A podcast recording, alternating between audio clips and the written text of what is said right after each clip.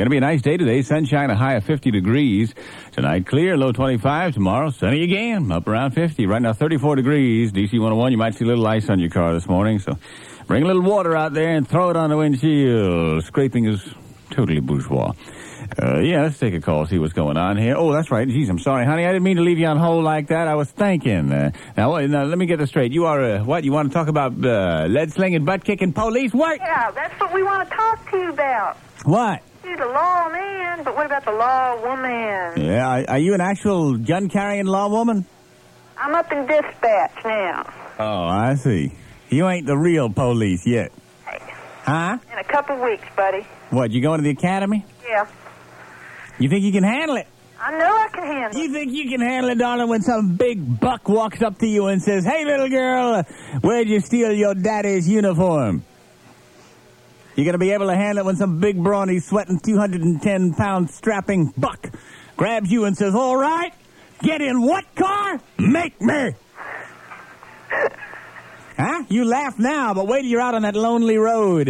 Wait till there's just the, the light from your flashing red light lighting you both and you see that big man. You can tell he's a little drunk and you can tell he's awfully strong. And as you start backing up to your patrol car, well, you know you're in for big trouble.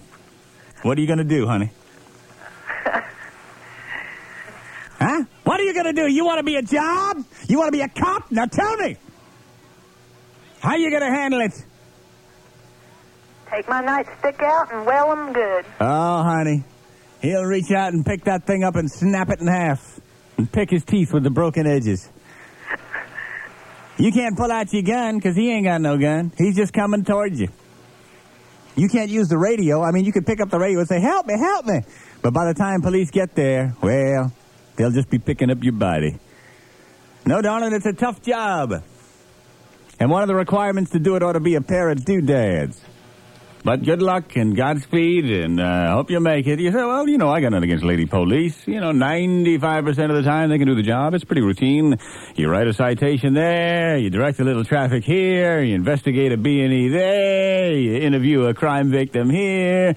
But every now and then, uh, you're gonna run into somebody like me.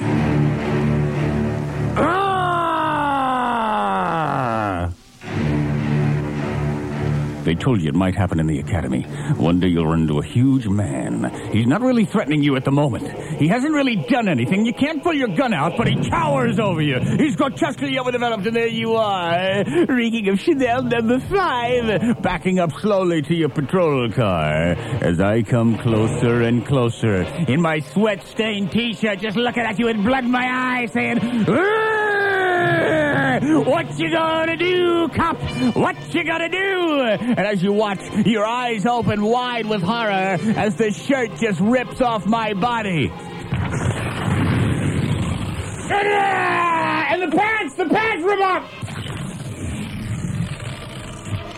You grab your nightstick, but it's no good. Because I grab it and bust it in half and come toward you. You go for your gun, but I rip it out of your holster first, and I grab the barrel and bend it!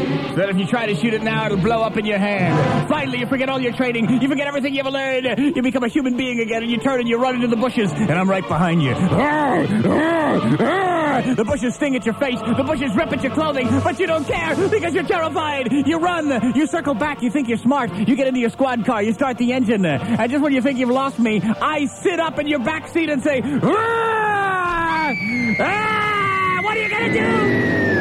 You drive away crazy, and there I am. You can see me in the rearview mirror going, ah! Ah! Ah! You lose control of the car. And then missing your gun, your clothing in tatters, you run right into the police station and say, Oh God, help me, Captain! Captain! The captain comes out of his office and says, What is it? Oh God, Captain, you gotta help me, you gotta help me! He says, You're out of uh, uniform, Wozniewski. She says, Oh yes, my uniform's torn like this and my gun is missing because I stopped this guy for a ticket and he was so huge and, and he, he breathed real loud and his clothing ripped all off him. And then he came toward me and he broke my nightstick in half and then he twisted the barrel of my gun and he chased me through the woods. But when I got back to the car, he was sitting in the back seat and he jumped up and he scared me and I crashed the car and that's why I'm here now. Captain. and the captain just stands there looking at you, chewing a toothpick. And all the other guys in the squad room stand there looking at you. And you look at them and you say, Oh, I can tell you don't believe me. I can tell you never like me. I can tell you don't want me. Well, okay, you can have my badge and you can have this stinking job. And then you turn around and in tears, you go running out of the police station uh, and you get in your personal car and drive away, never to return again.